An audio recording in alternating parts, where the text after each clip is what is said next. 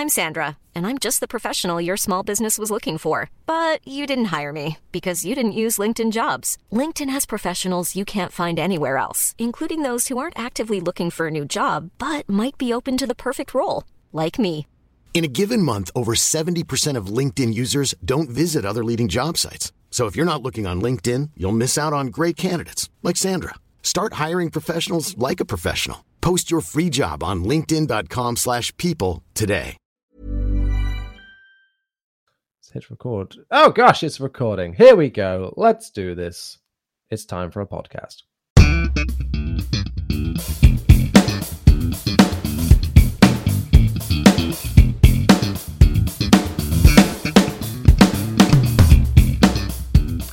Hello and welcome to In the Pocket, the bass guitar podcast where we get the lowdown on the low end. My name is Johnny, a totally average bass player, and each week I'm joined by a different co host to talk all about that bass. So this week I'm very lucky to be joined by Irish bass teacher and YouTuber Stephen McGrath. Stephen, how the flip are you? I'm very good, Johnny. How, what's the crack with you? I think you were being a bit self-deprecating there. You're a good bass player. I like your. I mean, thanks. In the grand scheme, I don't think so. but I, I, I like to go with like the world's okayest bassist. That's I, I I feel like I can relate to that a lot. well, you you can hold it down in your hold it in your band. That's your job. If you can do your job, you're a good bass player. exactly, and that is very underrated, actually. I would say so. Yeah, but yes. Sound like you're doing great. Obviously, smashing the YouTube game at the minute. You've got your own podcast, uh, Basscraft, which is super, super fun. Really love tuning into that uh, and hearing all different bases from across the world, uh, which is really cool. So I thought it'd be, be bloody rude not to have you on here. Uh, and, you know, it's fantastic. Every week, we like to ask three questions to our co host uh, just to introduce them a bit before we get into the deep stuff. And by deep stuff, I mean bass. Yeah? Yeah? Okay. so, Yeah. the first question is the three words to describe your bass playing. Okay, uh, I knew this was coming, so I kind of got to think about it today. um, I was gonna, I'm gonna say aggressive, Nice. creative, Ooh. and reliable. So Oh. that they're my three. That didn't mean to sound so sexy, by the way. Oh. Unless it is. Mm, reliable. Mm, nice. Not, not sexier than being reliable, you know. Yeah, exactly. On time, punctual, ugh, reliable. Mm-mm. Yes, please. Yeah, Um, that's so- it. The girls don't like the bad boys; they like the reliable boys, like me and you, long- Johnny. In the long run, they the long know run, they're having a good time with the bass players. They're reliable. Um, so why why reliable? Tell me what you mean. Uh, well, yeah, I'm always kind of any band I was ever in. I was kind of like the leader or the guy who organized stuff. So that I always became. Uh, so it's not. It's not just my bass playing. It's just the role I take in the band. Like I remember, oh, the first band I was in, like the guys used to love going drinking, and we'd be going to. practice. I'd always organize the practice, and then uh, inevitably they'd have a bag of cans, and I'd be like, "Come on, we have to practice." No, no, put the No. can, put the can down. So like, okay, well, we'll do 40 minutes of practice, then you can have your cans. It's like their mother. this is like from day one, I was reliable. No, you're like great. Now I've cemented my role as the dad in the Yeah, band. I, I was always the dad in the band. So, and then in my bass playing, you know, I do do a lot of um, high register stuff and I use a lot of effects and distortion, modulation, whatever. But I, I do lay it down then, especially when there's a solo. I just, you know, do the bass thing as you're supposed to do also. There's a time and place, isn't there, for that kind of thing, and knowing it is is very key to being a good bass player. I think. So yeah, that's they're three great answers. Um, I can kind of relate to to taking you know the role in the band. I kind of feel like I do that a bit as well, uh, where I'm like, right, I will do the social medias, right, I will do take photos, right, I will do videos and all, all that kind of stuff. But I Is, guess is I it a of- bass player thing? I think maybe it just comes with our personalities that we picked up this instrument because it finds a lot of people in bands who do that role are the bass player. We've really got to earn our keep. Yeah, that's it. I mean, we're really just slagging off bass players now, which is just going to lose us all the listeners to this bass players podcast. I know it's good Uh, to be reliable. You know, It- you'll always be in the band. Exactly. You got to be the glue that gels it all together. That was how I always saw myself. And sounds like, you know, that you're a very sticky, gluey man, um, meant in the best way. Um, so the second question is what bass would you consider as your number one? Now, behind you there, I can see, now listeners at home won't be able to see, but I can see that there's a big wall of instruments back there. So what, which one would you consider your number one? Uh, that's easy. It's the Aerodyne, Fender Aerodyne. So I've had that. Nice. played over like I'd say nearly fifteen hundred gigs with that at this stage. Definitely over a thousand okay. anyway. It's and got a couple of fingerprints on it then. it's in some state, and it has a bit of kind of history to it. Um, uh, you, do you know? Have you heard of Rory Gallagher, the uh, guitarist, blues guitarist? Yeah. So he played the one Strat his whole career, and he bought it in this music shop in Cork. And I bought, I got that guitar secondhand. It was actually cheap. It was like two hundred and fifty euros or something, three hundred euros because it was all rusty and not looked after. It was second. It was a customer sale, like so. Wow. I got it in that shop, and it's awesome. Uh, the only I I changed the pickups recently, and I put it. I always cool. had a drop D tuner on it because I just like twisting it. You know, at the end of the song, I like to pull it down to go and then do this kind of wobbly thing yeah. with the tuner and just oh, wow. yeah, I've never heard anyone use it in that way before. That's cool. Yeah, if a song is in um, D, I can push it up to E and then mm. back down to the tonic, and vice versa. If we're, if we're in E. just hates using frets that much. You just I could do these two notes. Woo, woo, woo. yeah, that's pretty much it. But that's my number one. Um, amazing bass. I'd love to get another one. I don't know if you ever picked one up, but I'm I'm a cheapskate. I know you're a cheapskate. and this, this one just screams quality. It's one of the only Fender style bass I've ever picked up where I went, this does feel better than Squier. This this feels it's worth the money. Yeah, and those Aerodynes, I've loved those for a long time. Like they look so good, and it's one of the only bases that Fender actually took photographs of that I was like, damn, because I feel like they don't do great photography of their own instruments. uh, they always look better in person, I think. Um, but the Aerodyne, oh my god, like the thin body on it, the binding, it's just beauty. What what inspired you to change the pickups on it now? Uh, well, they, they weren't working. Um, the, the, cha- the jazz oh, pickup I mean, didn't hadn't worked in about five years, and uh, I mean, that's that's good reason too, I suppose. And the knobs couldn't twist anymore because remember I told you it was in ba- it was rusted, so oh, the yeah. the volume knob only ever worked, and the, the second volume knob was stuck, and so was the tone. So I only had one knob for the first thousand gigs, and then I was like, when lockdown came, when I with one knob. but I said, look, it's I I have time now. It's because it, it lives in the band's van, like so. I never would have had time to take it apart and have it ready for the next weekend's gigs. You know yourself, mm. you just don't get around to finishing things. So I finally. Had, and if you cock it up, then you're like, well, now what? Yeah, exactly. so I finally had time, a gap, like two years nearly, to just say, you know, put in new pickups, fix it up, so it's it's perfect now. Yeah. Oh, amazing! You able to dial in that bridge pickup finally. And I don't like great. it at all. I, I didn't miss it. I don't. no use for it. You're like, oh, no, just stick with the P bass, please. Yeah, exactly. yeah. Oh, cool. That, that's the thing I find as well. Like, I've just, I've just got this G&L, which is a PJ, and I love a PJ, but now um, I find myself gravitating more and more towards just a P bass. Okay, so the last question I like to ask the co-host is, why did you pick up?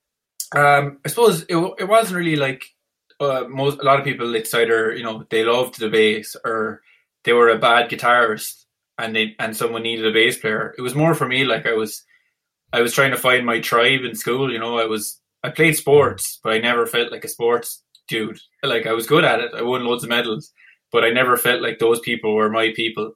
And then I was kind of getting into computer games and I, I was hanging out with all the, the geeks and I was trying to do a bit of programming and I was terrible at that. And then I was in um, transition year. It's an optional year in Ireland in school, and there was a lot of musicians. And I was like, and I, I, I got on well with them. So I said, you know, these could be my tribe. So I, and I, they they needed a bass player. Obviously, there, all, there always is a need for a bass player. Mm-hmm. So that was it. I just got no, a bass, and, and, boom, I was going. I barely even heard music. I didn't even own a CD until I was about fourteen or fifteen. I think I bought Eminem Stan.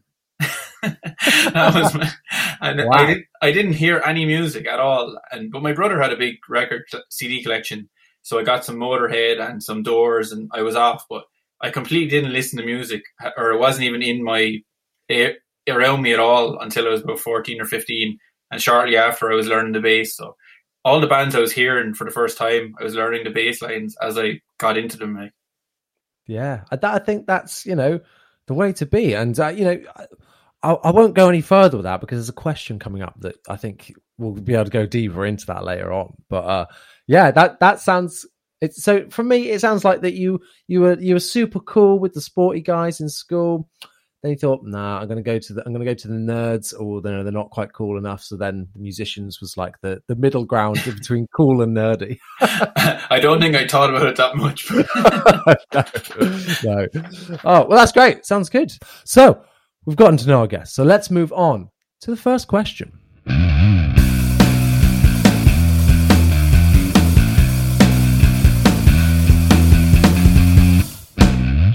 Okay, so our first question comes from William Garcia over on Instagram, uh, who says, uh, I know this links into what I was just saying, what we were just saying. I know you consider yourself a failed guitar player, failed in quotes, because we're better now. Um, he said, so, uh, how, what did you do to learn to play it? Did you take lessons, books, videos? How did you start playing the bass in that way? How did you learn? Now, you do a lot of bass teaching, am I right? Mm-hmm. So, what as a teacher, what would you say is the best way for someone to learn bass? Obviously, it's different for everyone, but what kind of things do you tell people? Um, well, I, I, kind of teach them how to, to do what I didn't do, which was I didn't learn by ear at all. I just had loads of tab books, and then which you know is okay, like you know. But I didn't really understand what was happening in those songs. So I, I do teach true songs, but I always I won't ever teach a song without explaining what's happening in this song. So like I'll explain what's happening with the notes. Is it a minor seventh? What's the rhythm? What's the bass sound? So it's important to know why you're lear- what you're learning in a song. Don't just go learn loads of bass lines. Really look at the note choice that he made and analyze the bass lines. So then it becomes part of your own vocabulary, I think, and mess around with the stuff you learn. Like if you learn a little line from one song, try make your own thing from it. Be creative. I, I do I do a lot of that with my students. I get them to write their own bass lines and have a jam at the end of the lesson to try and be creative, you know, with what they're learning. Yeah, I think having a jam with it, that's a great bit of, you know, a great way to learn, uh, to develop your own style and take in all these inspirations from other things. Uh, I think that's you know that's a great answer. Um, in terms of how how I approach that as well, I first learned like I think my sister gave me her like three quarter size acoustic and had written on the side like instead of like one, two, three, four, five with the frets yeah. like tab, she'd written written uh, letters going all the way up and then numbers across the strings. So she, I was like, oh, A one, like she was trying to teach me like that. Uh, and then when I showed my when I wanted to get a guitar teacher, showed him that he was like, "Oh, that's like tab. Here, here's tab." um, and yeah, and, and, so I started learning that way, but also, like you said, um, starting to pick songs that I liked or liked the sound of, and started trying to learn those. And I was quite into rock, and then getting into heavier music as well. So I started learning uh, just the songs that I liked. Um, and so I, I and now I've had a few books when I've done grades and things like that, uh, or needed them to to learn them for like music GCSE. I got an A, by the way. My proudest. moment. I didn't do life. music in school at all, so there you go. oh, so I'm technically more qualified than you on this. Uh, yeah, you are. Yeah. no, in no other way. um, so, uh, and and lessons, you know, that's where it stemmed from as well. Uh, and videos i think videos for me i always use as like reassurance or backup like it, i'll try and learn something by ear and then, I, then i might watch a video of someone doing it and be like because sometimes reading a tab if there's a bit hidden in a song in a bass line a tab doesn't always tell you how it's um how it's played like a certain hammer on like the musical notes will be there but it's like oh i don't quite know when you play it slowly you're like oh, I don't really understand how this is translating mm. into that riff. Um, so sometimes I'll go and watch a video on it. So I, I feel like I don't really utilize, I mean, lessons anymore or books. Um, I will occasionally look up a tab if I want to if I want to learn a song quickly or if I you know don't do it by ear. Um, but yeah, videos. I think um, obviously now YouTube is massive, so Yeah. there's so much content on there for learning songs. Well, I, I Um, got lessons off like a drummer. Then after I could play already, you know, I could play had the chops and I could play all the my favorite songs. But I got lessons off a drummer who taught me theory, which was amazing. You know, Chris Faby. So he, he was a jazz musician. He, he showed me all the theory and walking jazz bass lines and all that stuff, which cool. today you could learn on the internet, like with Rick Beato. And I think that's really important as well, like to get your theory chops down. Like, Yeah, definitely. And now this, you know, I'm, I'm going to upset you now because I'm terrible at theory. You know, I, I did GCSE, but um, I didn't go any further than that. And in terms of like reading music, I'm awful. Um, and I don't think there's necessarily anything to be ashamed about with that. I'm, you know, very happy to admit that and that I learn in a different way. Um, but it's definitely it's definitely an important thing to learn. Uh, you know, I, I kind of contradict myself back and forth here, but um, what I'm trying to say is that you should find the way that works best for you to learn. For me, the idea of theory, I'm like, oh, it bogs me down a bit, and I and I kind of it makes me lose fun a little bit.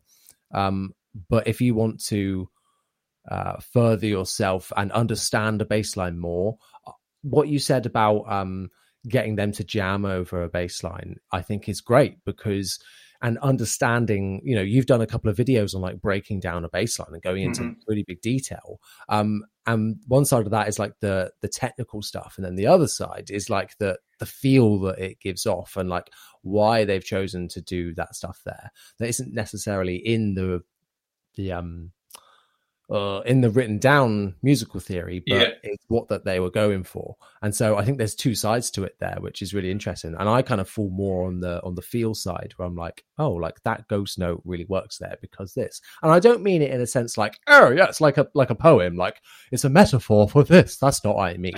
I just mean a literal feeling that it might invoke, or like why that bass bit fits there. You probably know more than you think, though, when it comes to the theory. If if I you you probably know all this stuff, but you don't have the language to explain what it is. So I don't I think it would be hard for you to, to figure that out. Like, That's the same with most things, to be honest. I don't, I don't know how the language. I'm like, oh, don't know.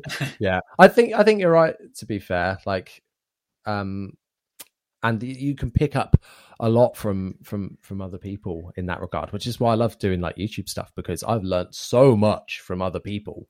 Normally, people saying, "Ah, "You don't know this, man," I'm like, oh, "Great, I know, I didn't know that. Thank you, thank you, thank you, thanks for that." there's always one person saying, "Um, but you know, this is actually the way it is." No, thanks.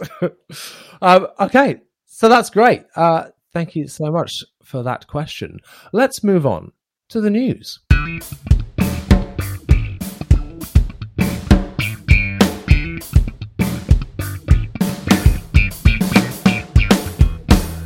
Okay, so the news this week has been uh, a bit of a mixed bag. I've got some older news in here, and then and then some that people might have missed, but it's quite cool anyway. Um, let's start with the news uh, from Ernie Ball, a Music Man. There's been a couple of things coming out from them, which is quite exciting. Uh, so first off is a new signature model uh, from Tim Commerford. So Tim is the bass player of uh, Rage Against the Machine. Uh, you know, you probably, if you don't know Rage Against the Machine, you probably do. You've probably heard their songs around. Um, and Tim is obviously the bass player. He's well known for using a lot of Ampeg stuff and then also with Stingray. I know he's used uh, jazz basses as well, I believe. Yeah, he had a lot of jazz early in his career. He was jazzing it up. Yeah, absolutely, absolutely jazzing it up, uh, and now mainly uses uh, stingrays. So his stingray, I think, is really interesting. Yeah, he, I absolutely love his bass playing. He's a beast. Yeah, and like you said, like you're you're an aggressive player. I'm an aggressive player. That man's fingers. Oh, what I'd let him do to me. I- don't know what to make of the kind of hiding what pedals he uses. Did you ever look into his pedal? He puts like dummy pedals on the board sometimes. to Confuse people. Yeah, I want. There's a bit. I saw a deep dive on his board. All the things are covered, and sometimes there's dummy pedals on, so you aren't sure what pedals he actually uses. I never knew that. That's so interesting. So, what is interesting about these bases that he's brought out is that there's not just like one, there's four. um, and they're all different. I mean, two of them are different, I suppose, and then there's some different colors. So you've got a black one with the roasted maple neck, which is full long scale and active. Uh, then you've got the you've got a full long scale, which is passive in natural. Then you've got a short scale, which is active in natural, and then you've got a short scale, which is passive in vintage sunburst. So there is a i mean you've got to be quite lucky to be like yes i love the natural with rosewood fretboard and and long scale perfect or like you know they don't do the different versions in different colors and configurations which yeah is, what's that about? That i was thinking i I wanted to get the short scale one in natural but what, what it's a weird Yeah. configuration. Yeah it's well it's it's so the short scale is natural maple neck and active which great but if you really like i'm quite i quite like the look of that i like the natural one yeah or did you like the sunburst I quite like the sunburst one. Yeah, I, I like the the roasted maple headstock on that. It looks cool. But then it's like, oh, that's but that's passive. Oh, okay. So I can't have the active version unless I get a short scale, unless I get the uh the natural one, which is. Look, I mean, looks amazing as well. But you know, like it's it's weird that there's these combinations, which is great. But then it kind of like locks you into no, you have to have you have to have it like this. Uh, so some features that it's got. It's got a a different bridge, so it's got the foam rests in there that you can turn up. oh that's awesome i didn't even know he used that in his No. sound I didn't either, which is really, you know, like when you think about Rage Against the Machine and like that aggressive playing style, you just don't think about that at all. yeah Uh, and so that's that's a really cool feature. I really like the matte black hardware, especially on that natural long scale one. Mhm. I think that looks awesome. Um, and then you've got a thumb rest on there by the pickup on all of them. finger ramp yeah Yeah, which is really cool. You know, That's I've- uh, I've Gary Willis kind of um, invented that. It's so that you don't, you know, the way when you're pick when you're the proper technique is not to pull the string, but is to follow through. So Sure. it's so that your finger doesn't go in further than it should, and apparently it helps you play faster. Yeah, that's a great shout. That you know, I like that it's functional in that way and it adds a little bit extra. Mm. Uh, I've never thought about putting one on my own bass though. I didn't know that about the technique that it inspires. So that's very interesting. Huh. Um, I saw Patrick Hunter's video on it uh, on it, and yeah, it sounded great. It didn't sound Yeah. like anything out of this world in terms of like a stingray like but there's only so much a stingray can do you know i feel like they kind of get to this sound and it sounds incredible uh but i don't really ever hear that much of a difference But that's it, isn't it? Like even if which it's never going to happen. Hey, someday maybe if Fender said we're going to do a custom Aerodyne for you, you're kind of thinking, how can I improve it? It's just going to Yeah. be micro improvements anyway. Like you can't you can't Yeah. really improve them that much. You because if you pick the space and you love it, it's going to be tiny things that really only apply to you. Like that's why a lot of these custom guitars are almost exactly the same. Just look at even the mentioned Guitar World, the PRS John Mayer. It's pretty much Yeah. just has a different shaped headstock. And it's exactly Strat, and it's like oh if you made that yourself you could do it for like a quarter of the price because it's Yeah. got their name on it it's like like like I say like two three grand um I, I it sounded i want to clarify it sounded like i was being negative about the bass then i'm like and the sound i'm not saying that that's exactly what we were just pointing out there like i think stingrays are incredible sounding and i Yeah. love them but And like, those mute pad things are expensive actually to get yeah for your own bass. So that's a that's a definitely a really cool feature that makes it Yeah. more versatile. absolutely oh i really want this natural one now i've been looking at it like I'd Oh, like the oh, short wow. scale. I think it would be really cool as a short scale. Yeah, interesting that he's gone with a short scale because I didn't know that he played any short scales either. Maybe that's He just he to give people options. Yeah, it's just for option. Yeah, interesting. I suppose just jumping on jumping on that hype, that short scale hype.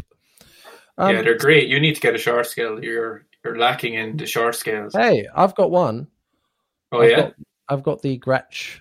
Um, what's it called? Electromatic G two two zero. Oh, yeah. Um, which is awesome.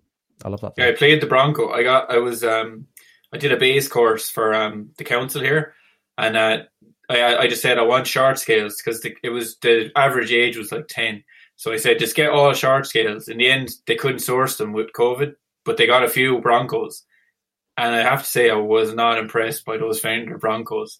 No, they, that- they feel like a toy. Like uh, the, the, the most impressive bass that they sourced was like just a P bass by SX. It was lovely, like really nice. But those Fender Broncos, I don't know what to make of them. Like Nah, that it gets down to that level, like like the Bullet series, like bases they used to do as well, where it's like super entry. Like you used to be able to get them in Argos, you know, like super cheap, super just consumer. "Ah, you have them, you know, for everyone that just wants to start. That it didn't feel like the care went into them. The Broncos Mhm. been going for a long time, um, and I just wish that they'd transform it into the Music Master. Uh, that's that's it was the Music Master, wasn't it? That that body shape is. uh, so. yeah, that's what it is. Yeah, Yeah, I wish they'd just like bring out a, a classic vibe um, Music Master. That would be cool. yeah, they should. um, yeah, because the Bronco is it's Cheap. It's on that it just level. feels cheap, like, yeah, and it's got that um, it's a guitar pickup in there as well, isn't it? Which and has one of those horrible bridges that you can't individually adjust the strings. Oh, it's like yeah, a like old proper Telecaster one. yeah, proper like 50s style, which just no good now. Let's move No. away from that. Uh, speaking of moving away, let's let's move away from this. We're getting very distracted as always, but that's good conversation. Uh, well. I'm a very distracted person. I'll let you Right. know. Just let you know. I was back on. I was supposed to be doing a video today, and I ended up just writing a riff with loads of distortion and putting it online. Oh, but that's you know worth it in the end. Yeah, Um, so, uh, keeping in with Ernie Ball, they have also uh, launched their July 2021 Family Reserve uh, collection. Ooh, Now, nice I- know. I didn't really know what these were until this was out. Um, so you know, just learning all the time. Um, the, so the Family Reserve, from what I understand, is models that they've built literally and reserved back for family members and for artists. Johnny, it um, actually sounds like uh, a, a new brand of tea, doesn't it? Family Reserve, Oh like my god! re- come and get your Family it's a- Reserve whiskey. or tea, or fine tea. It sounds more like like hand picked in India, Family Reserve, something like that. Get your family reserve wine. Sounds wonderful. I want some now, but I don't want to pay these prices that they're, that they're charging for this. I hope the family reserve tea is a lot cheaper. Um, being cheapskates. Um, so so yeah, it's interesting. So so you might get some really unique designs that have never made it into production, but people they're like the brainchild of you know they basically say to their family, well, what what do you want? What should we build Hmm. for you? Money, sky's the limit. You know, let's just make something. Uh, and I want to see some ones that like art they've gone to artists to build and then it's not really gone anywhere you know so then they just put it into this collection where they've got the prototypes What is the Um, crack with it? I only see two bases. There's a, a bongo, a white bongo, and just a stingray that has black and gold. Is that it? Is that the, That's the family collection? yeah well that and the two guitars that they've got there so fair play that you know the bases are 50% of that but that's not exactly hard because they're only two Yeah. but um but yeah i so they they seem to release them like fairly rarely like i went on their website earlier uh, trying to find all the information about these for today uh, and they they seem to release them like just sporadically like here's the july ones and but they're they're cool designs i think like, yeah. It says there's only 106 um, Oh, of the, one of them left. So yeah, that's cool. They're very limited. Yeah, yeah, yeah, yeah. Um, I just read that as well as you were saying it. Um, so the Stingray, we've got a dual humbucker, no pick guard on there. Uh, maple neck looks like there's some kind of what is it? Oh, just just says maple neck and fingerboard, but it looks like a fancy fingerboard from the picture they got there. It looks like burled or flamed maple. Yeah, it really does, certainly. Um, and then it's got uh, all matte black and gold hardware. Now, what I like about this is that when you think about like gold or matte black hardware, it's kind of like, well, it's both, isn't it? Because the, the- it's a combo. That's really cool. I never saw that before. no, like even in the pickups, the magnets are gold. Yeah. Which you know, I love gold. Um, and got, I think it looks better when it gets old, you know, when it's Hmm. kind of has that patina on it. So when Yeah. you buy cheap gold hardware, it Yeah. ages really quick, but this mightn't age that quickly. definitely this is pure twenty four carat. Um, yeah, definitely, and like you get that like anodized look, and yeah, That's it, really yeah. nice. Yeah, so I like the Stingray; it's pretty cool. Um, then we've got a couple of guitars. Don't care about them apart from that No. Cutlass because it is well, the Ooh. silver burst, a silver burst stingray, that would be pretty awesome. that will be. We've got a Silverburst Stingray guitar here, but ah, get out of my sight. Ah. Um, then we've got the Bongo Five. Now, uh, whilst we were talking before we started recording, uh, you said about oh they've only got sixty six of these worldwide. That's pretty. Get it? It's only two thousand nine hundred ninety nine dollars. Yeah. Oh, sign me up. Heck. Uh, so we've got roasted maple neck, white matching headstock, gold hardware, um, and yeah, just and that signature uh, toilet seat body. So you can Yeah. have that really, really expensive poo that you've always and that's kind of a nightmare for me too with all those knobs. I I just don't get active basses. I just can't get my head around them. It's like Six knobs. You know, there's nothing wrong with lots of knobs, um, unless it's on a bass, because yeah. It gets a bit confusing, doesn't it? I certainly found that with my Sire M. I always forget what it is. My Sire M7. It had like two switches and like all the preamp and all the. uh, I have one, on- yeah. Oh yeah, of course. Yeah, M7, yeah. Yeah. Um, it's a great sounding, feeling bass. Like the thinnest necks I've ever had. I, I'm not Um, really a fan of it. I, I'm definitely going to move it, shift it. I think. I, I I find all the buttons and stuff really annoying, and and it's just like, what am I, what am I doing here? What do I do with these? Exactly. That's what I think. It felt great and it sounded great, but I, I just hated all of the controls on it. Um, it was just too much, and it took away the fun from playing. It made me realize that I really like a simple setup and a simple um bass. I want the bass to be passive, just have it sound. There it is. That's why I've gone to, into really liking P basses now.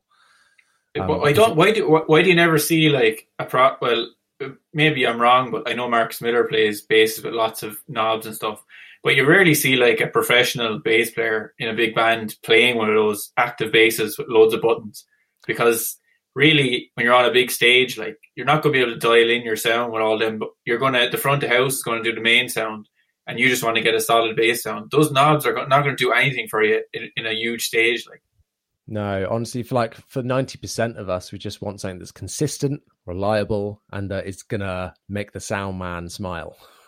Yeah, and I'm Uh, not shitting on Sire. They're a great company. Oh, like no. you know, the basses are Absolutely. savage. Like Absolutely, and they have revolutionized and given the industry a big kick up the bum. I think, Sire, because they've just come out of nowhere and be like, ha, ha, ha, "Here we are! Like, here's this Yeah. incredible quality." especially Fender, they scared Fender. I think with the the quality of their P basses and jazz basses, like they're awesome. big time. All, all the Squier content that um I do, everyone all- in the comments is always like, "Yeah, but Sire," and I'm like, Mm. "Yeah, yeah." To be fair, yeah. Um, but yeah, it's it's all the active stuff. I want them to do more passive stuff, which is why uh, I have one of their new 50s P basses on pre-order. Oh, nice. I'm very excited to get that. But um, yeah. Anyway, back back to Music Man. Um, some really cool, cool, some cool, interesting things in there, and I I want to keep an eye on these more because I want to see if there's any that like artists designed and that. So is it once a month, Jonny, that it changes this family reserve, Oh, is it once a month? Is it? Or is it like- every month that it changes, or how does it work? I don't know. Um, I know it's. Let's have a look. BFR Family Reserve. Oh, that's this. I'm already on the page. Um, I don't know because when I found like the listing of all the different ones, they were a bit sporadic. Like it wasn't every month. Um, Hmm. so I guess they just do them. Oh, it says this month features this. So I don't Yeah. know if you're. Hey, if you're listening on whatever device you are, DM me. And you know the answer, you know, give us a DM on uh, Instagram. at John Slide Hill. into his DMs. Exactly. Slide straight on in. It's a, it's a warm, happy, cozy place. So come on in. Um, okay. So the last bit of news, um, I hate to end on a bummer. Um, and, you know, this isn't the most recent news, but um, ZZ Top bassist Dusty Hill died at age 72. I know. Sucks. I actually, I actually played, had dinner with ZZ Top uh, about phew, f- five years ago now. We support, um, I supported them in Cork, like. no I don't know. way. I didn't Yeah. know that. Yeah, so we were we were doing like um, a show in a few months in the, one of the main venues in Cork, and uh, so obviously we were, were talking to the guy, and he said, "You know, ZZ Top are coming soon. We'll we'll try to get you a support slot." And I was like, "Awesome, that'd be amazing." Yes, please. Heard nothing back anyway, so me and all the guys in the band bought tickets to see ZZ Top, and we were booked for the the show, the after show at midnight, the the ZZ Top after show. And then at like two o'clock in the day, my phone rings and it's like, "So are you set for tonight, ZZ Top?" And I was like, "What? What are you talking about?" And he's like, "Yeah, yeah, you, you have the slot. It's on." He's like, I haven't heard from you in like two months. What the hell? so I had to way. ring. I had to ring the rang the drummer. He was available. I was trying to contact the singer. I couldn't get through to him. Oh my god! uh, like, please, to- please, please. Yeah, he had to load in at five, but luckily we were all available because we had bought tickets to see ZZ Top. So we made it down anyway, and we had dinner in the crew area, and I didn't get to talk to Dusty unfortunately, but Billy Gibbons came up and said hello to us and brief chat, like saying hi and all that, like. Um, but uh, yeah, it's really sad to hear about Dusty dying. Like he was an absolute legend and a gentleman by all accounts. Like. Yeah, absolutely. Uh, an inspiration to to loads of us out there. So rest in peace on Dusty Hill. I was actually making a bass that's like a tribute to Dusty before he died. I- I'm working on, you know, I tinker in my shed making basses. So I'm working on like a jazz bass with an upside down headstock, uh, Telecaster headstock as we speak.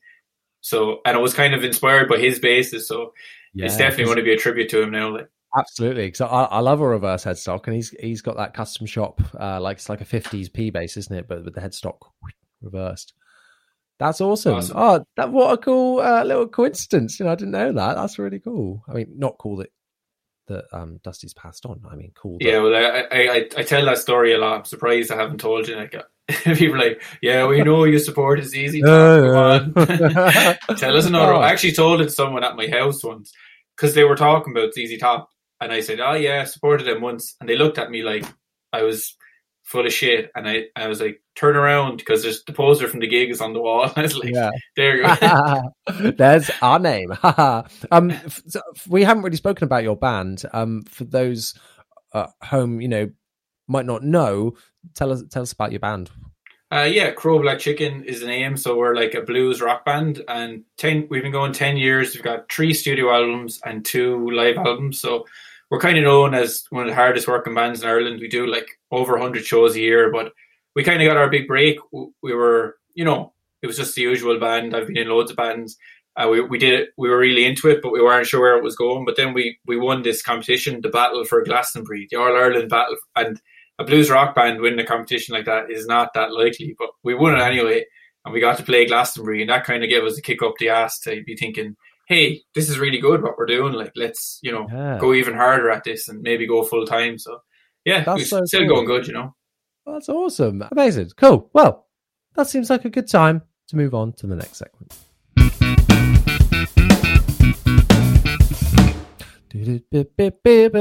Musical interlude. Okay, so this is the second question, and this one I have to admit, um, I did lose, I did lose the name of, of the people that sent it in, uh, because I'm an idiot, and I asked on a poll on Instagram uh, for you to submit questions, and I looked at them, I wrote them down, and I thought, oh, I'll go back and look at the names, and then of course it expired, so I lost all Yeah, the names. that's annoying, isn't it? They just It's a real disappear. pain. It's a real pain. Like so annoying. Um, so sorry to everyone. And this is a, actually a bit of a combination of a few questions. Um, and it is what bassists inspire you to, air quotes, get good? Like, who are you gawking at at the minute? that You're like, ah, man, they are great, and I want to be like them. Um, yeah, it's definitely not probably the technical guys at all. I, I think that's more of a teenage thing, isn't it? Like when you Mm. see these shredders, or obviously Jaco inspired everyone with his technique, but at the moment, it's uh, I like Rennie Fluxenhauer. Do you ever watch him on Base the World? Oh yes, yeah, of course. And you've had him on your podcast. I had him right? on here, yeah, Oh, uh, on here on my podcast. but he, I love his playing, and uh, also someone who plays kind of like him, Ian Allison. I love what he does too. Like just these amazing tones, and it's all about like the recording sessions he's doing, and it's kind of like real world bass playing as opposed to social Yeah. media bass playing. Definitely. And I think that is such a difference because, like you said, Jack, you know, great, but it's not practical for everyone. And I think it really annoys me in demos when people are like, and uh, this is uh, how this sounds. I know, it's ridiculous, Insane slapping thing. And he's just like, that's not representative. That's why I kind of pride myself in not being like incredible in my in any of my demos because I'm like, you know what? Most people are probably going to be able to relate to this more, and it probably give Yeah. you a more realistic example. Well, sure, you're not giving off the sound of the bass if you're just shredding. Like you just need to play it normally, like let it breathe or whatever. it's just not functional. Um, so and one of my one of my answers for this because I got a few was Ian. So that's that's great that you said that. Um, for those who don't know, and you know, let's let's be honest, you probably do know. Uh, Ian Martin Allison is an incredible bass player and content creator um, who does a lot of work with uh, Scott's bass lessons, uh, and it's just really. If you want to be inspired by a guy, go and check out his stuff. Just his personality, I think he just glows on screen and just Yeah, no, really he's- has this amazing personality that just makes you draws you in and But- makes you want to pick up the bass. Like that every time I see a clip of his on Instagram or a video, I'm like, ah, the grooves are great. And like he's an incredible player and, and technical. Uh, but even the simple things and the way he explains it is just really inspiring, I think. So uh, he inspires think- me to pick it up and and to and to play more. Yeah, I think that what happens is like, which for all of us, you're at a certain level, and you think to get better, you have to do this stuff that seems amazingly hard to get to, like something really fast or a new technique. But he's kind of shown that with what you have, you can still improve so much in terms of like the tone of your bass and how you're play, how you're executing the notes. You don't have to be doing like these super fast runs or bebop lines.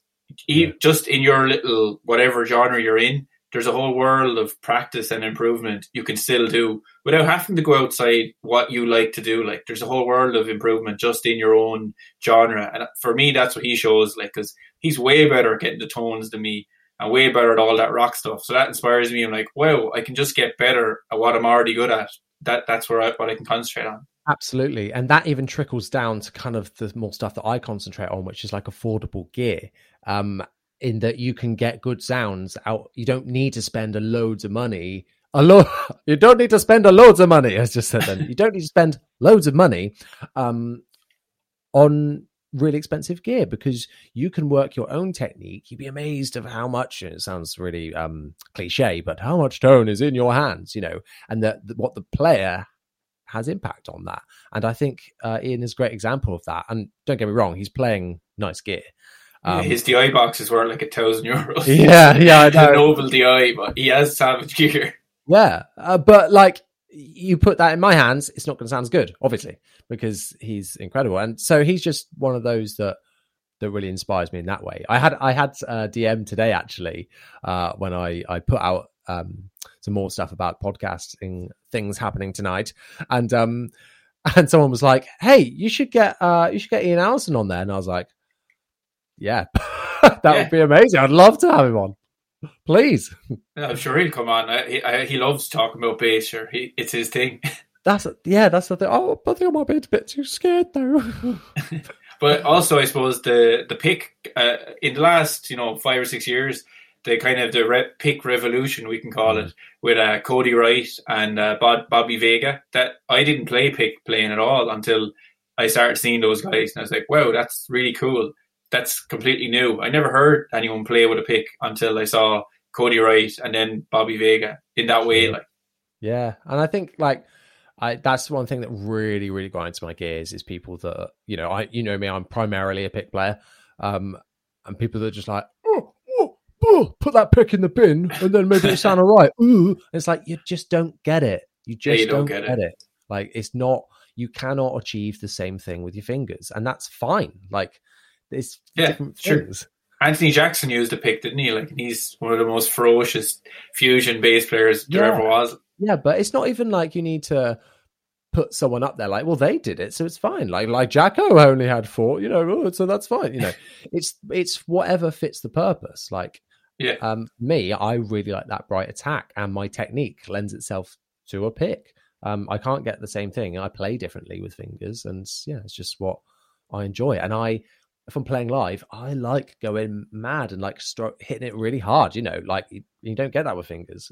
That is So- fun. Like, you can just strum the whole bass and mute the strings you don't want to hit. yeah and and that's the thing and that and that inspires different technique as well because that is something you have to take into account if you give someone that is primarily you know that does slap bass all the time a pick they're not gonna it's not gonna be the same um not i don't mean doing the same line but like if they just go and play a rock thing with Hmm. a pick they might be a bit sloppier because they're not used to that technique you know it's a different skill set really Do, do you ever watch yourself playing back a video? Like, obviously, we're a gig, I mean, a live gig. do you ever watch the videos? It's kind of hard. Like you, uh, you look like so, me personally. I was watching back a thing, and I just looked like I don't know a crazy person. I was really oh. giving it socks. I was like, yeah, oh, I knew I, I, knew the cameras were on. I was going overboard. Yeah, that's it. The photographer's looking at me right now. Right, uh, here we go. Uh, yeah, no, I, I did the same thing. But, you know, I love it. I love being on stage and doing that kind of thing. I'm a showman at heart, you know. Um, so, uh, a, qu- a few quick other ones that are of mine, I suppose, that are people that inspire me to get good. Um, one that is a bit of a a kid, you know, teenager, like you said, like a technical one, is uh, Clay Gober from uh, Polyphia. Um, I don't know if. Oh yeah, I had um, a, lot of. Funny enough, it's younger bass players are suggesting this guy to me, but I don't know his playing at all. I know the band, like. Yeah, so uh, for those that don't know the bands, they're like, like almost like a math rock uh, bands, but handsome just... gentlemen, ha- handsome guys with cool oh, tattoos yeah. and good haircuts. Definitely, definitely, yeah, yeah, absolutely. I, have seen them uh, live a couple of times, and they're they're so good. It's all or majority instrumental, um, just insane guitarists, and Clay really holds it down on the bass as well. Like just oh, savage, yeah. Really, and, and the, the, drummer and the bass player do such cool oh, dynamics off each other. Like. Absolutely, and he's kind of got this like hybrid picking technique where mm. he uses a pick, but then will also pop uh, yeah. like slap bass. Uh, so it's this really cool technique, and it's like the syncopation, like you say, between the drums and the bass are, are next level. Um, so I'd recommend checking him out. He does lots of stuff on Instagram as well, which is cool. Um, does he? I must give him a old follow. Yeah, yeah, he posts like um, just some some playthroughs and things like that, and just or just some little clips, and it's really cool. Um, the other one, which is still an incredibly technical player, but in terms of like the music is not as technical or like not like that is uh tom doyle from uh the band don broco. Uh no that completely uh, over the head now. I'm too yeah, old. yeah, yeah don broco they're, they're pretty what you'd say a current band you know they're they're very hip in uh, hence why i like them you know. Um no no please johnny future johnny edit that bit out. Um uh and uh yeah, I like it's one of my favorite bands. A real mix of genres that they do, but the bass player is is awesome. Uh, look up the song "Super Love." Oh, and uh, you want to know? There's some. There's a the verse line of "You Want to Know" has an incredible bass line. Uses like a Spector um, Euro five string, and oh, it's so good, so good. And their and their latest song they've released is has got some great bass stuff. Um, it's like technical stuff, but really, it's only one guitarist. Um, so it really fills out in the mix, and there's other stuff going on in the mix. But um, yeah, I just go go and check them out. I'll leave it there with that one. Uh, but yeah, really cool. Okay, let's move on to the next segment.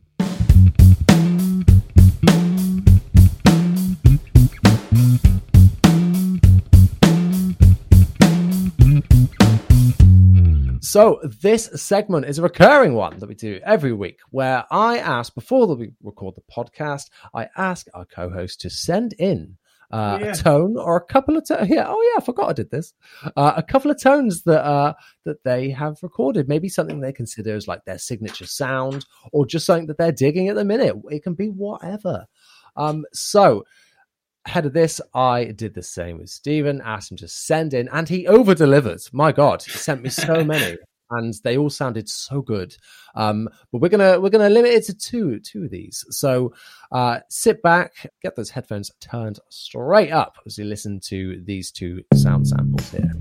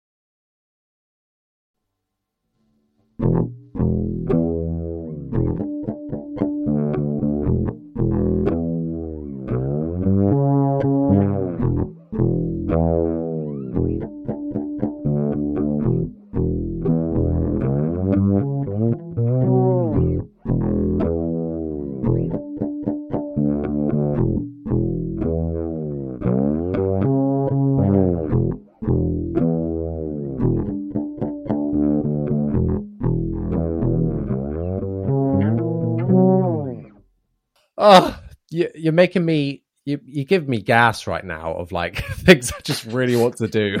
Uh, let's start with that first clip. Um, so it's described as a pick bass with spring reverb and some octave. Uh, now I've heard you talk about spring re- reverb before, and I I keep meaning to delve more into it. It sounds so good here. Uh, first off, like what is the gear that you're using here? Starting with the bass. Um, well, the bass I don't even have anymore. It was just a Franken bass. It, it was like an SX. I don't know what it is. It it was a, an SX neck because it said SX on it. The body I got for free off someone, and the pickups were just in a box. So I actually don't know what the bass was, I, and I gave it away there recently. So. Great. um, cheap gear. yeah, there we go. It's just do do what you want with it. Um, but I feel like the you know the spring reverb and, and, some octave in there is really playing a big role. So what what is it about spring reverb on bass that you think really works?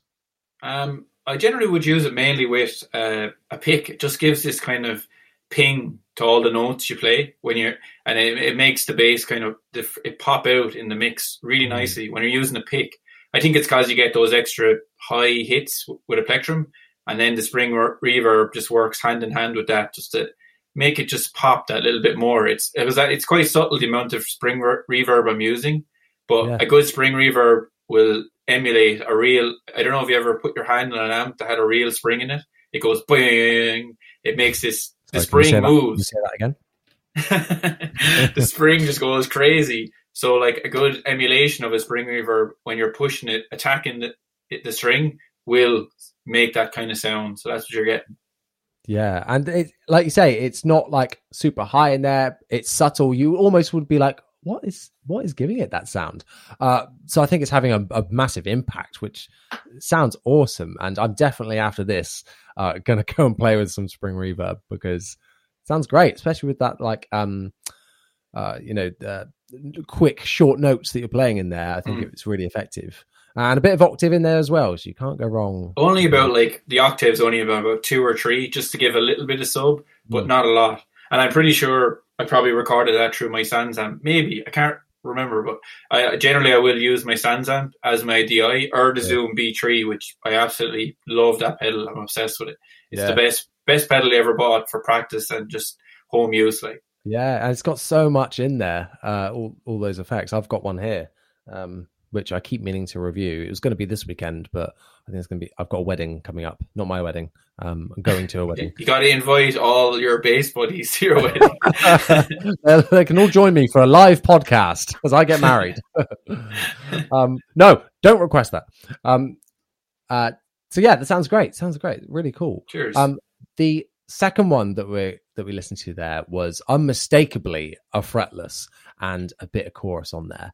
Now I tuned into your live stream that you did the other day, uh, and you're doing some stuff with fretless and talking about fretless, and I've, you know what, I've never really. I'm a rock guy. I love distortion. I love treble and presence and sans amps and playing with hard with a pick. So fretless has never really um, been that attractive to me until now. Uh, and and honestly, mate, it was you. It was you that like spurred that in me, where I was like, "Do you know what? Actually, I, I get it. Like, and that sounds great." Um, people in the comments are probably like, "Who is this guy? What? Doesn't doesn't really like fretless? What?"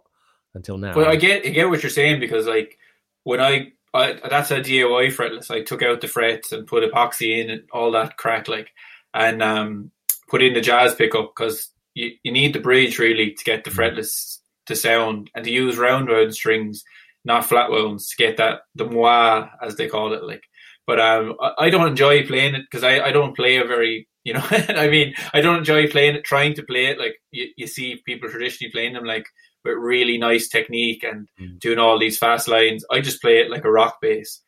And that's the way I like playing it. And really sounds kind of crazy because I move around a lot because it's harder to keep your intonation if you're not playing it in that more one string, one finger per fret style. So that's why I move a lot when I'm playing the fretless, just to yeah. make sure I'm in tune. You know. Yeah, that's the thing. They've they, they, they scare me a bit. I think that's what it is. Because you probably heard in the sound clip, nearly every note I'm sliding, I'm going wow, and then back up and down the neck. Yeah, but, but I, like I, it inspires that, doesn't it? Because of that, it will inspire you to play something a bit differently, which will then Mm. translate into your writing. So I think Yeah. it's really cool. And I was using a good bit of the SansAmp on that recording as well. Uh, I, I had it around at six o'clock or, or up at six, I'd say, because it just gave it has a really nice drive. The SansAmp, I think. I've, I haven't really found either pedal that has such a nice natural sounding kind of drive on it, where the bass just breaks up. Really, it's the Geddy Lee sound, is what it is. Really, like you know, he always I think has his SansAmp set around six for his whole career. Like he has a signature one now, like but that's his sound. That like a good bit of drive and attack. So I like that sound too, which I didn't even know was my thing until lockdown. I got to really look at my gear and figure out what I'm doing. And another Yeah. thing I found out during lockdown, which I have been doing my whole career, is that you put your fuzz before your drive. And I've always done that, but it's just the way that the pedals are on my board. And Yeah. it sounded good, so I never thought about it. But Ian Allison was saying fuzz before drive. And I was like, oh, I do that. Yeah, that does sound good. I suppose then you you yeah I, I guess I can kind of understand that where the where it's been driven it's been pushed a bit more so you want that on the end I suppose rather than the the effect of the fuzz. Oh, that's interesting. Well, actually, I've got a drive in a box right here that was delivered today, which is going on my board after the fuzz. So that's great to hear. I was just Yeah, going to I that. put- put the fuzz before everything. Put the fuzz uh, like a, an envelope filter doesn't sound very good without unless you have a fuzz in front of it. Then it Mm. just comes alive. So same with the octave, fuzz before the octave. Just put the fuzz before everything, and it'll Yeah. sound good. advice for everyone there. Nice. Awesome. Well, thank you so much for those. There's some really cool sounds in there. Let's move on to the next segment.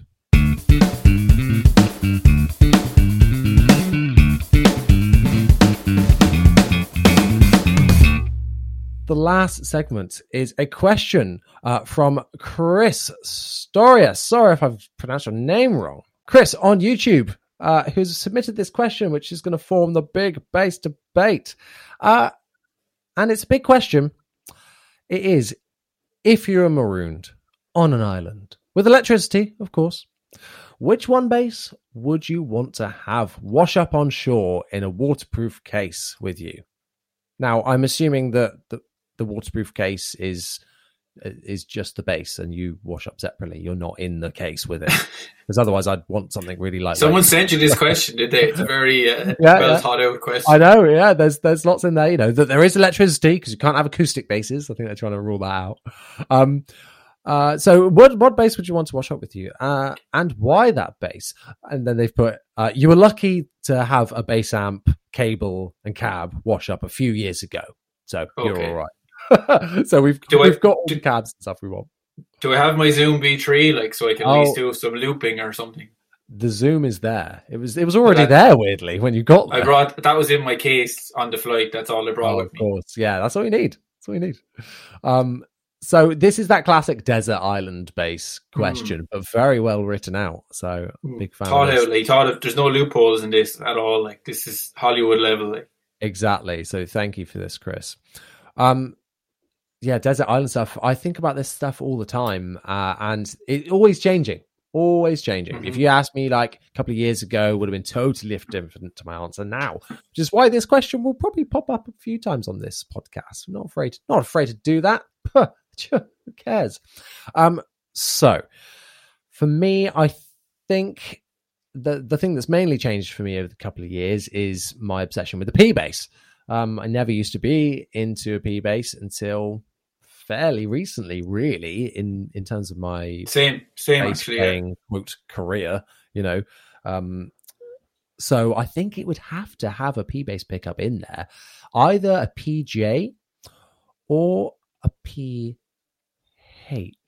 Now, I've not played, weirdly enough, not played a PH bass before, Mhm. but those are my two favorite pickups. Like a H in the bridge, like I love a Stingray and I love a P bass. I- I don't necessarily love them combined, um, Hmm. but to be able to have them separately, maybe that would that would that would be cool. I think I'd, I think I need to try a PH. Really, that's what this. Have you seen me. the tribe tribe basses? Have you seen them? Oh, no. They're like it's actually sold. It says on their website. It's a evolution of the Aerodyne Fender Aerodyne. So it's a PH configuration, but it lets you split the humbucker into a jazz pickup. nice. So it has like loads of combinations. Yeah. It's passive.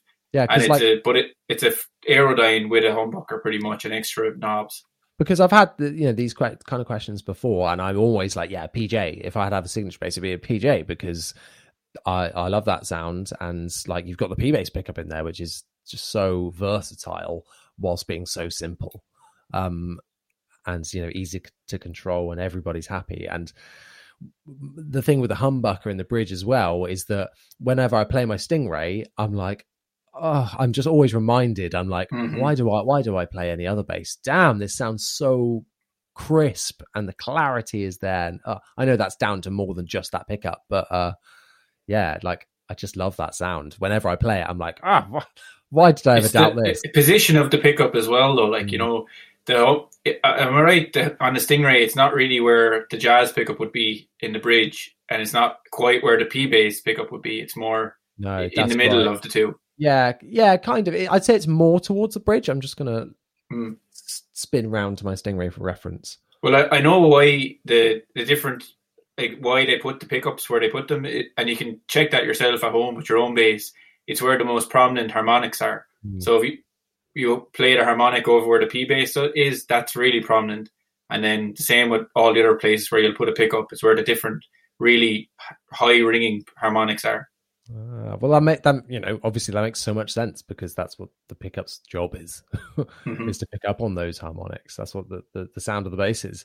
Uh, oh, you know, we're all, we're all learning things here today, aren't we? This is incredible. Uh, that's why we get a teacher on here. Um, I'm a bit more of a geek than I thought I was. I, said, I know nothing about gear. yeah, that's the thing. Like, I, am the same in other departments. I'm like, I don't know anything, and then I start talking. I'm like, oh, I guess I kind of do. Um, but then conversations like this make me realize how little I know. But that's fine. That's fine by me. I admit that. Um, yeah, it, it's not like quite like in the bridge position like a jazz bass pickup is. That's why I don't really like jazz bass bridges by themselves. That's just me. I don't really. Yeah, I don't either. It's just a bit tin sounding. Yeah, exactly. Um, so I always like having that quote neck pickup in there as well. Um, and yeah, looking at my Stingray there, it's not quite so in the bridge. It's kind of pushed up a little bit, and that makes it gives it that fat, warm sound. Um, so yeah, maybe that position, and then a P bass quite close to that pickup, I suppose, to have it that middle like P bass. Classic, yeah. Yeah, I think that's what I would go for, and then probably like a stingray neck? Because I, I make I've realised this question is you just really, made a stingray just, with a just, Yeah, exactly. I'm just making up a bass here. hey, maybe Music Man can bring out one of those in their you know uh, their monthly family collection. that would be incredible. I'd be I'd pay three grand for that, right? Or just get a friend with a router to put a P bass pickup in your stingray. hey, that's a good video idea. Let's do that. Are you any good? You any good with the router? Uh, I I'm not good at a router, but I could put a hole in and put the pickup in for you, no problem. Steve McGrath, great with holes.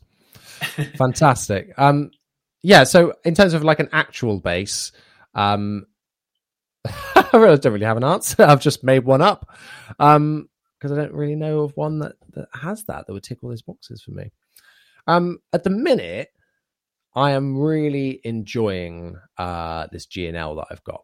So the, if you ask me right now, I mean, out of the ones I've got now, if it was like right, you have have one forever, it would probably be probably be that, which is the SB2, which is a PJ bass. So nice mm. and versatile. It's just got that P bass pickup if I want that, um, which is what I'll be playing most of the time, to be fair. And the neck is gorgeous.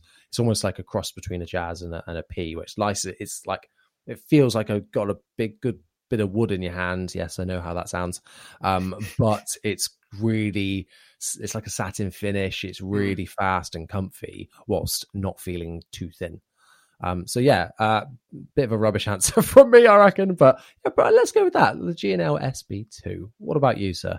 Uh, well, if I'm on the island on my own, I'm not going to take like my airline. I definitely have to just take a short scale because I find for for noodling and playing on your own, I prefer a short the short scale. So I'll be taking my Rumblekat with me, the the Epiphone Rum, Rumblekat, which I just bought on a whim because I said I never owned the short scale and it came up cheap in England. So I, a guy, this old man posted to me. He was really, really nice. I found him on Facebook Marketplace and yeah, I would take that or maybe a more expensive short scale. I can't really think of any. I'm not, I don't get gas very often for gear. Like, so I'd probably be happy with my Oh. Rumblekat because I find You're a lucky man. I find that like you're when you're playing on your own, it, it's fun to have the short scale because you're doing lots of chords and stuff and uh, kind of more melodic things, and you can do those big stretches. I like so for noodling. If I'm on the island, like uh, I'm not going to need a rock bass, am I? Like I'm not going to be backing up a band or anything. So That is a really good point. Uh, yeah, just a one man band. Just get the crab over there on the drums. You got the uh, the mermaid over there on vocals. You know, Wilson, yeah. Wilson's there just doing nothing. great contribution, Wilson. Thanks. Um, yeah, that's a great idea. Having the short scale. I didn't even think about that. I would have been like, great. I've got no band to play with. Yeah, I Um, saw Sire brought out um, their short scale. It's kind of like a short scale aerodyne. I'd Yeah, love yeah. to have a go. Now I did have gas for that. I was like, well, that's awesome. I'd Yeah, love to go. I think Bully has U5? one. He was he was using Yeah, one. U five, yeah. uh, Lobster, but I've spoken to him about it. He's like, that is like the short scale for me. Like that is that is a great bass. Um, and yeah, I really enjoy the short scale I've got. I've got, like I said earlier, I've got the Gretsch Electromatic uh, G two two two zero, I think it's called. Um, and yeah, the short scales just have this different vibe about them, and tonally, but also playability. It's totally what you said about you just want to pick it up and noodle on it because it's that string tension thing, thing as well. So it's just being easy to pick up and play. It, it inspires you to do more like bends and things like that. I find so it's just for in terms of noodling, you can kind of be more mm, like musical on it, shall we say, a loose term. You know, Do you ever write those kind of bass doodle things? You know, like I kind of was a big Metallica fan in the day, and it was kind of customary at every gig that Jason Newsted, well, Cliff Burton before he died did it as well, would have a five or ten minute bass section, but he he wasn't doing a solo. It was always like a little noodle, a little bass piece. yeah, So I kind of started writing my own ones ever since I was a Ah. teenager. And the short scale kind of uh, lends itself to doing that kind of stuff. Do you ever do that? It's like often it's like a drone and you're playing cool stuff under it, but it, it's not super technical. It's just something nice sounding. Yeah. Well, I don't, but like that's that's exactly the kind of thing that I mean. That it just inspires you to do something a bit different, uh, and something that you probably wouldn't do on a long scale. And it sounds like I, I feel like you need to have played a short scale to understand that.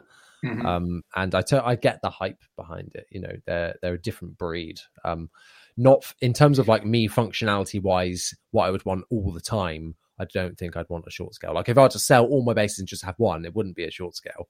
no, Um, it would be they actually scale. give they give off more bass. This is some science shit now. Like apparently, like the frequencies are more bassy than the other bass, even though it's short scale. But then when it comes to doing a gig, it, it's too bassy sometimes. The frequencies don't cut through as much. So yeah, for just as your number one bass, I think you need like just a standard type of bass. Like. Yeah. Very interesting. Wow. Mr. Science teacher over here. Um, yeah, that's a great shout. And that Epiphone, I can see it on the wall behind you, is just gorgeous as well. Like, yeah, and they're not expensive. Even new, I think they're only about well, I don't know what I don't want to say what I think is expensive or not, because then people will be wondering. we'll just judge everything you've said before. yeah, um, yeah, no, and it's like it's a Les Paul style guitar, and I think Mhm. short scale, but short scale Les Paul basses are awesome. I I do not care for long scale Les Paul basses. I think they just look very strange. Um, but I nearly bought uh, a Flying V short scale there a few months ago. Wow. A gu- a guy was selling it cheap in Ireland, and and they were only a limited run Epiphones, and I was like, oh, yeah, that's tempting. yeah, that's, that's like a bit of history. Like, oh, don't even, I wouldn't Yeah. normally just buy this, but I feel like I need to. But but then I, I don't play standing up ever at home, and you can't really sit down playing a Flying V, so it's like Well, uh, it's not the most practical. you can if you like, but if you just prop it up, you know, on your leg. Uh, but it's a, certainly a different kind of style of playing Hmm. that is not comfortable to me. Um, so yeah, I, I hope that answers that question. We've kind of gone off on tangents, left, right, and center, but Yeah, you know, we were very bad at staying on point, but it's not what it's all about, Jonny. that's what it's all about. That's why we're here, just to talk talk plops about space. you know. so that is that wraps up a nice tiny little bow on our podcast that we've recorded today. Uh Stephen, thank you so much for joining me. It's been an absolute joy having you on, and uh, I'd love for you to come back uh, sometime in the future to do another episode because that's the you know great thing about co-hosts. We can have them back on to answer all these different questions. And uh, yeah, let let me know in the comments down below what you thought about this episode. Uh, if you hated it, then just don't you know, say anything. It's, it's better to be not the what's what's the phrase that your mum always says? It's better to if you can't Say if you don't have yeah if you don't have anything nice to say, don't say anything at all. that's a, that's a great encouragement for people to comment. uh, yeah, let me know what you thought about this episode. Slide into the DMs. It's a nice, warm, and cozy place. Uh, that's at Jonny Dibble on Instagram. Uh, Stephen, where can people find you? Uh, really easy. It's just at Steve McGrath, Instagram, YouTube, and uh, what's it called? Facebook. Oh yeah, I, I, I'm on that as well.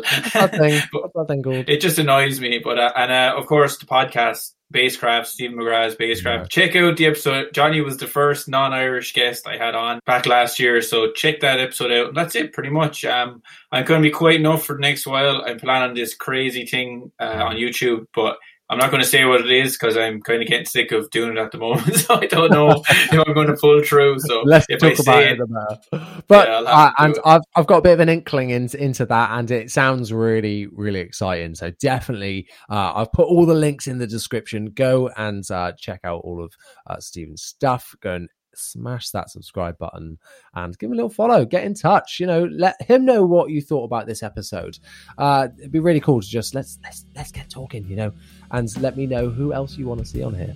So once again, thank you so much for listening. See you next time.